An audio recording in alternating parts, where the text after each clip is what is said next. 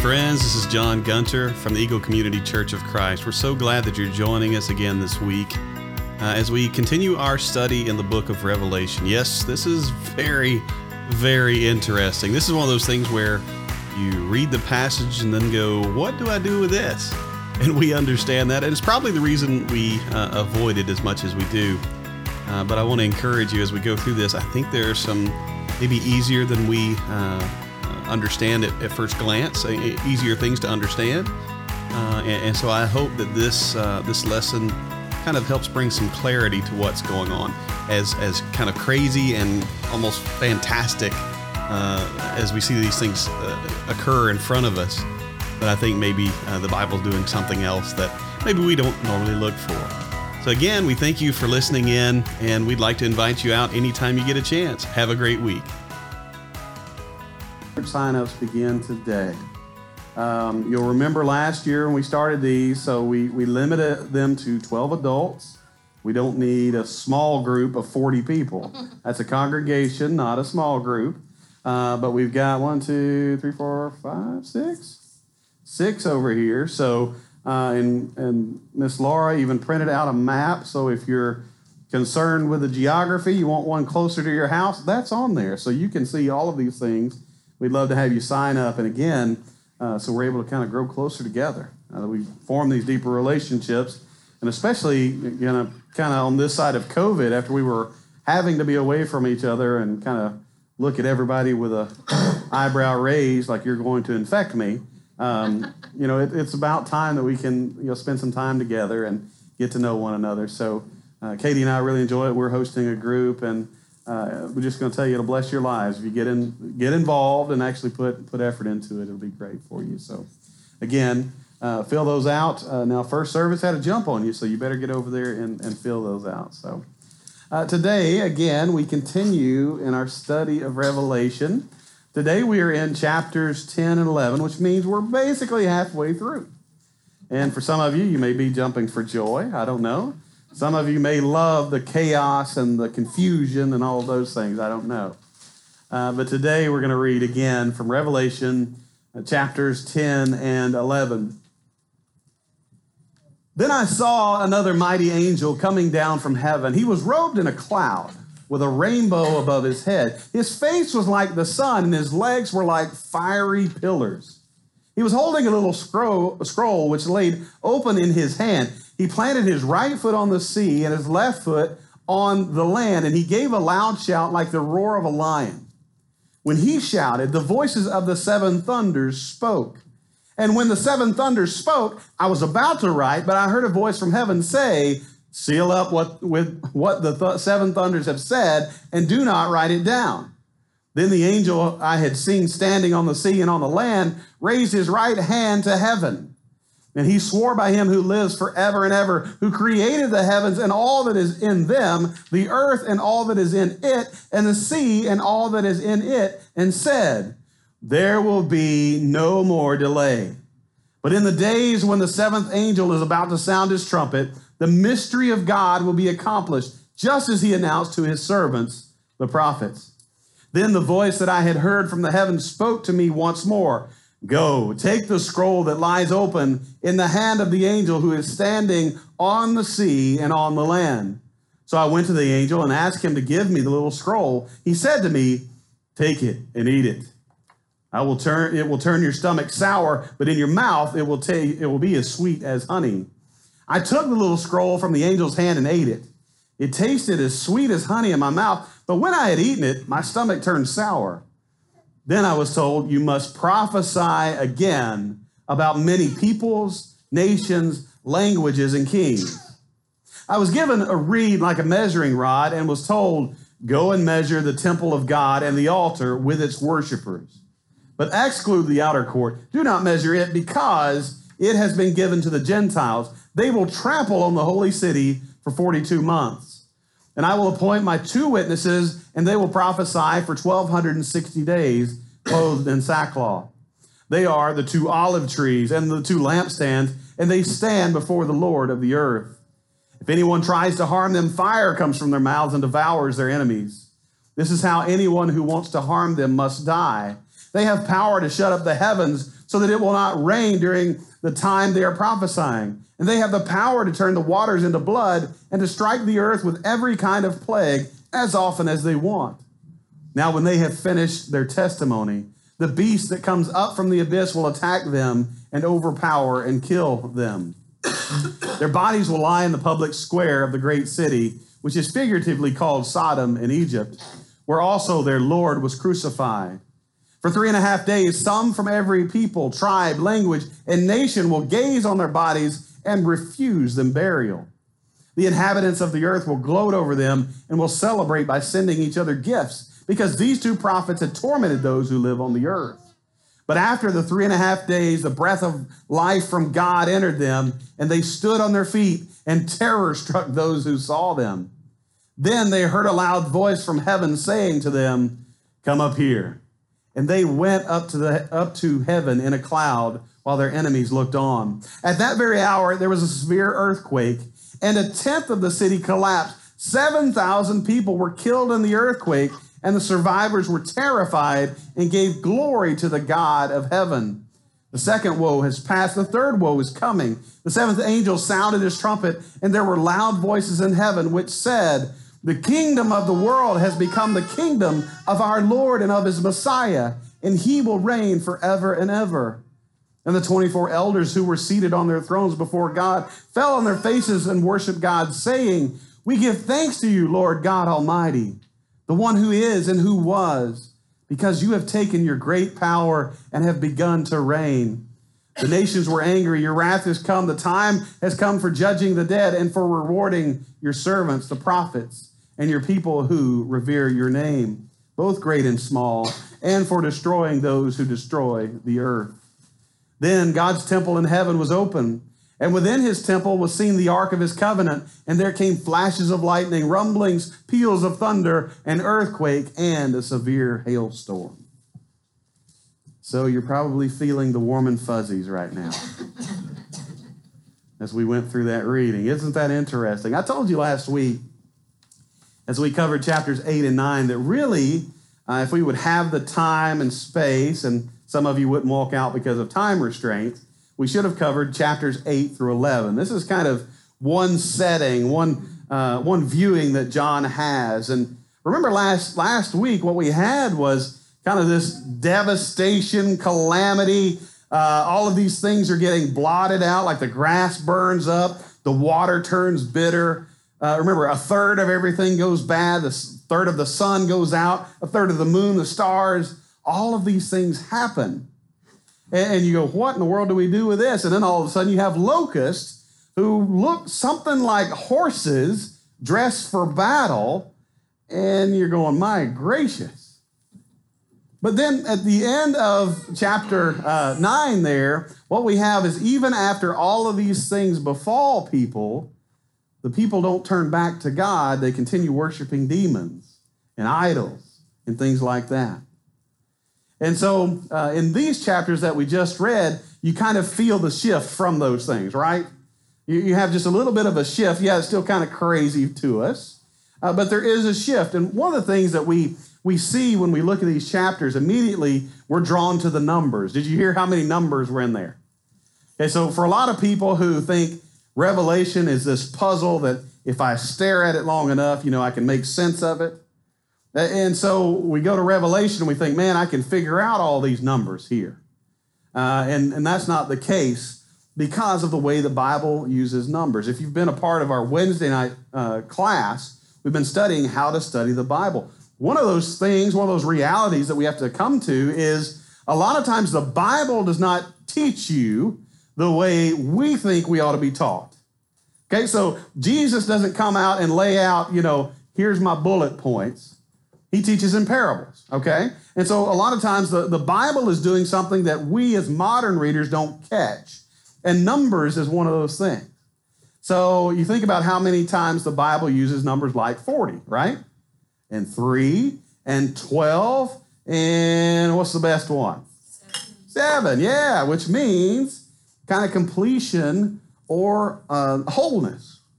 And so when you see numbers like this, we don't go, okay, seven literal days, and this is going to happen as we read today. No, this is an idea of when everything has happened and we have come to completion.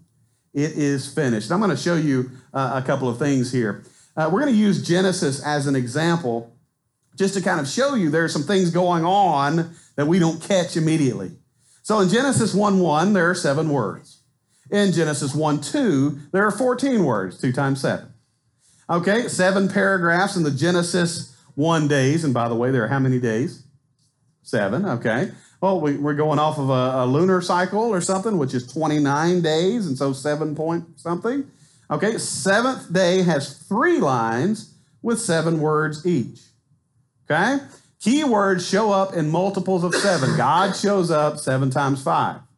Land shows up seven times three. Sky shows up seven times three. Isn't that interesting? Okay, so there are things going on that we don't catch. And one of the biggest things to understand, like the use of, of seven, is the word seven and complete use the same consonants.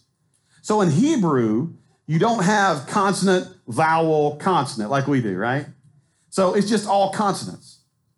And so to look at those words, you would say that's the same word. And so a lot of times Bible the Bible will use wordplay like that. Either they'll use a word that sounds like another word and use it as wordplay, or they'll use a word like this where, oh, that looks like the same word. Actually, a group came along later on and, and started putting instead of vowel consonant vowel or you know consonant vowel consonant, they would put a consonant and then under that they would put a little sign that would tell you uh, need to make a A, E, you know, all of these things. Okay, and so we need to know that when we look at this. And so, just going back to what we read this morning, uh, they will trample on the city for 42 months. Now, don't waste your time trying to figure out when is the 42 months. Okay, is 42 divisible by 7? Yes, it is. It's 6, right? Okay, I will appoint my two witnesses, and they will prophesy for 1,260 days. I need to know when that is, right?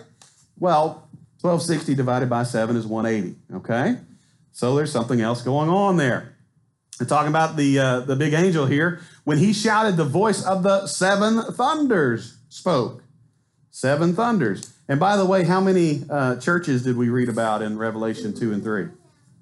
Seven, yeah. So the idea of completeness, like this is going to everybody. Remember? He who has ears, let him hear what the Spirit says to the churches over and over. And, and again, uh, 42 months, there's something else going on here. Uh, how many years is 42 months?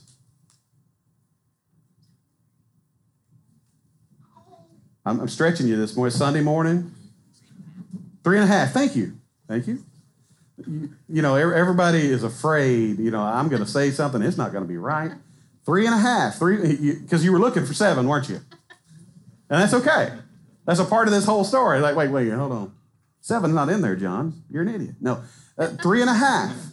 Okay, well, we also, that was three and a half years. We also have this where it says, you know, the prophets, their, their bodies were laid in the public square of the great city, which is figuratively called Sodom and Egypt, where also their Lord was crucified. It says, for three and a half days, some from every people, tribe, language, nation will gaze on their bodies and refuse them burial. So you have three and a half years, three and a half days. And, and Dr. Koester will tell us uh, that the figure of three and a half was a common way to speak about a limited period of time.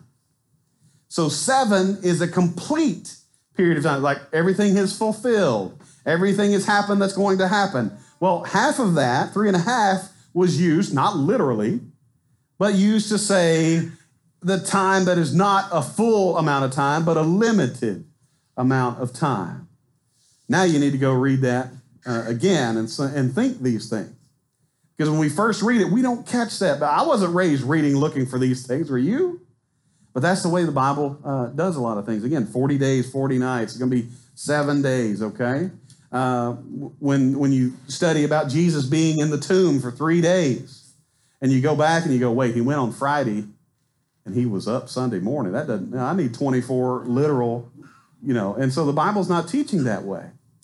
And so when you look at this, you need to understand that there's more going on. This is not a, a puzzle to be solved. This is God revealing to John that there are things that are going to happen in the completeness of time. There are other things that are going to be limited and happen only for a time. You understand? Okay. Uh, so let's talk about for a second the mighty angel, because the mighty angel is the one who kind of interrupts what we just had happen in chapter 9, where everything goes wrong and the people still turn away from God. And all of a sudden, here we get this picture of this colossal angel, big enough to stand on the land and the sea. And I would imagine everybody listened to that angel, uh, wouldn't you think?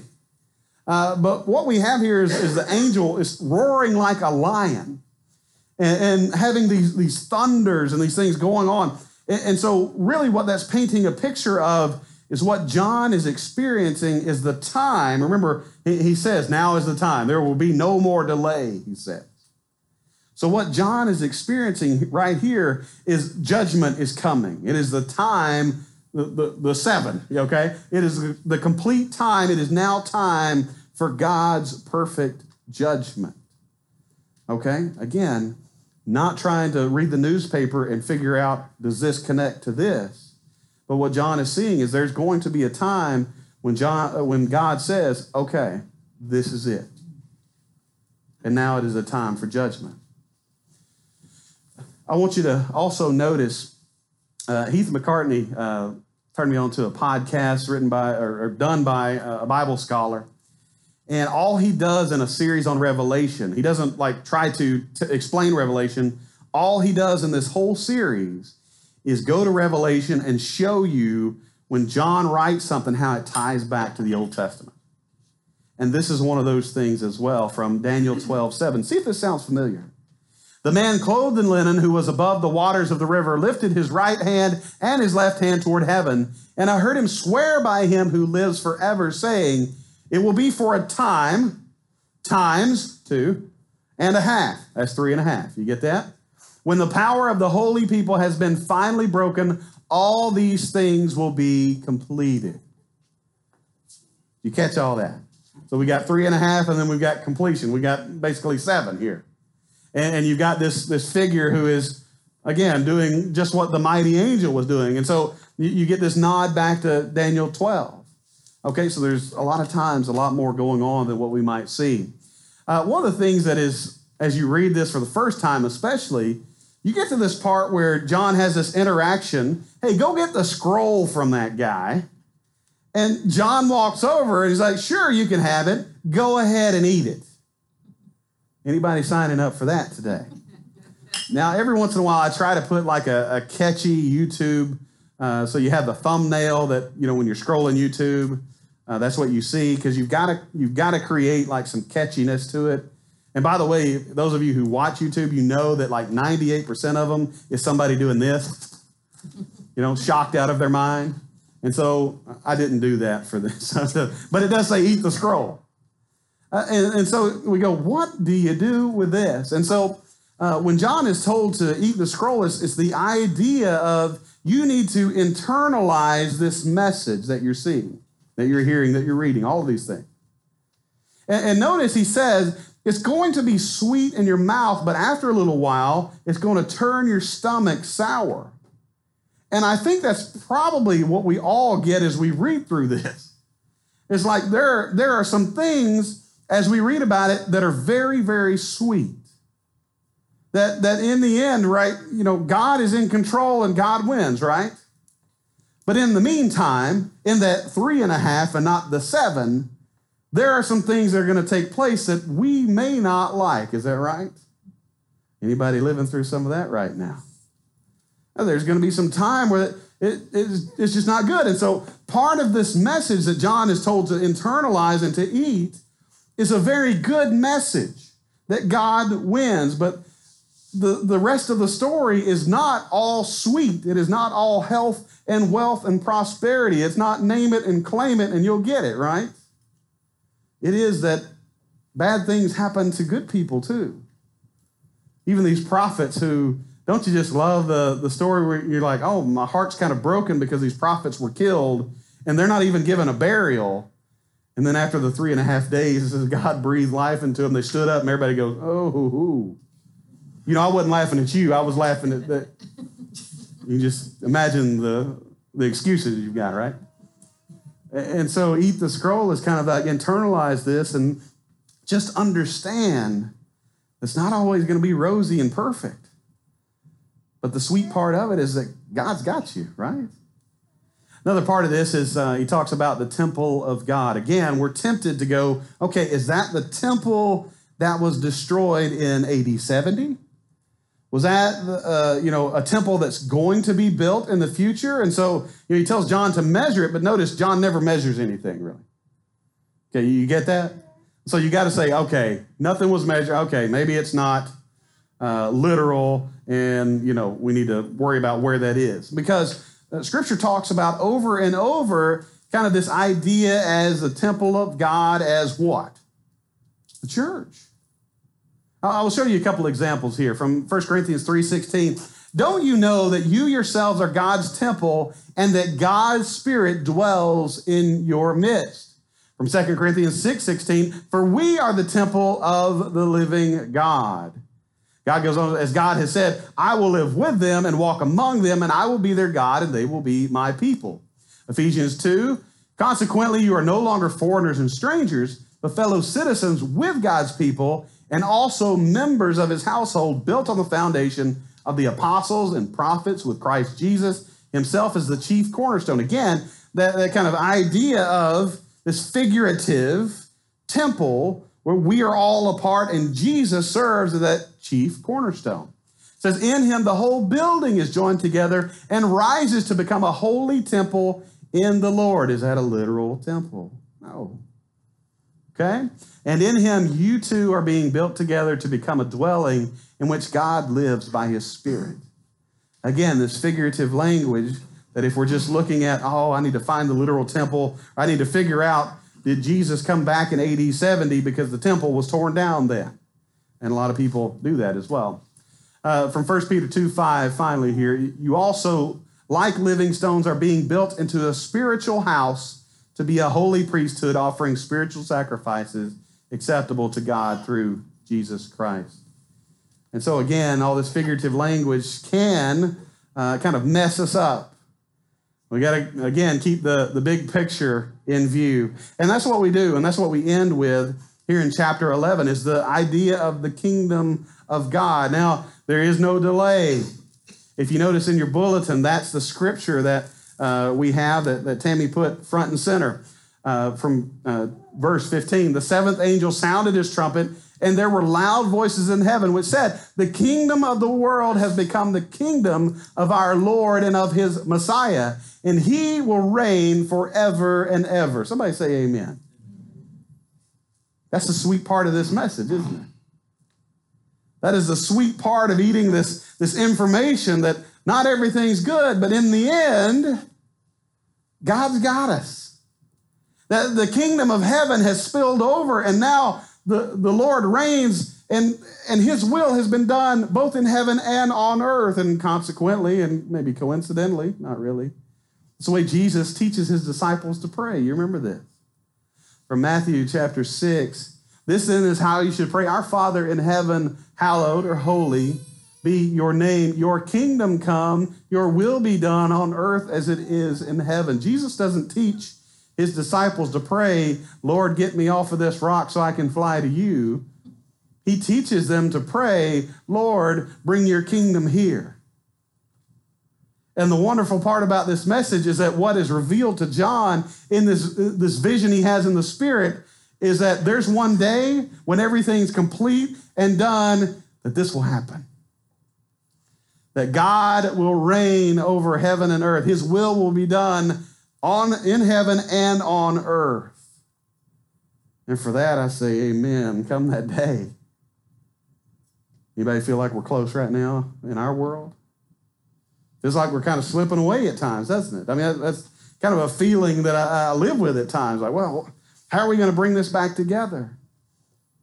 But I hope that you pray that as we go out, that we are salt, uh, salt and light examples to other people, that we want to bring parts of heaven to earth. Because that's what we are called to do.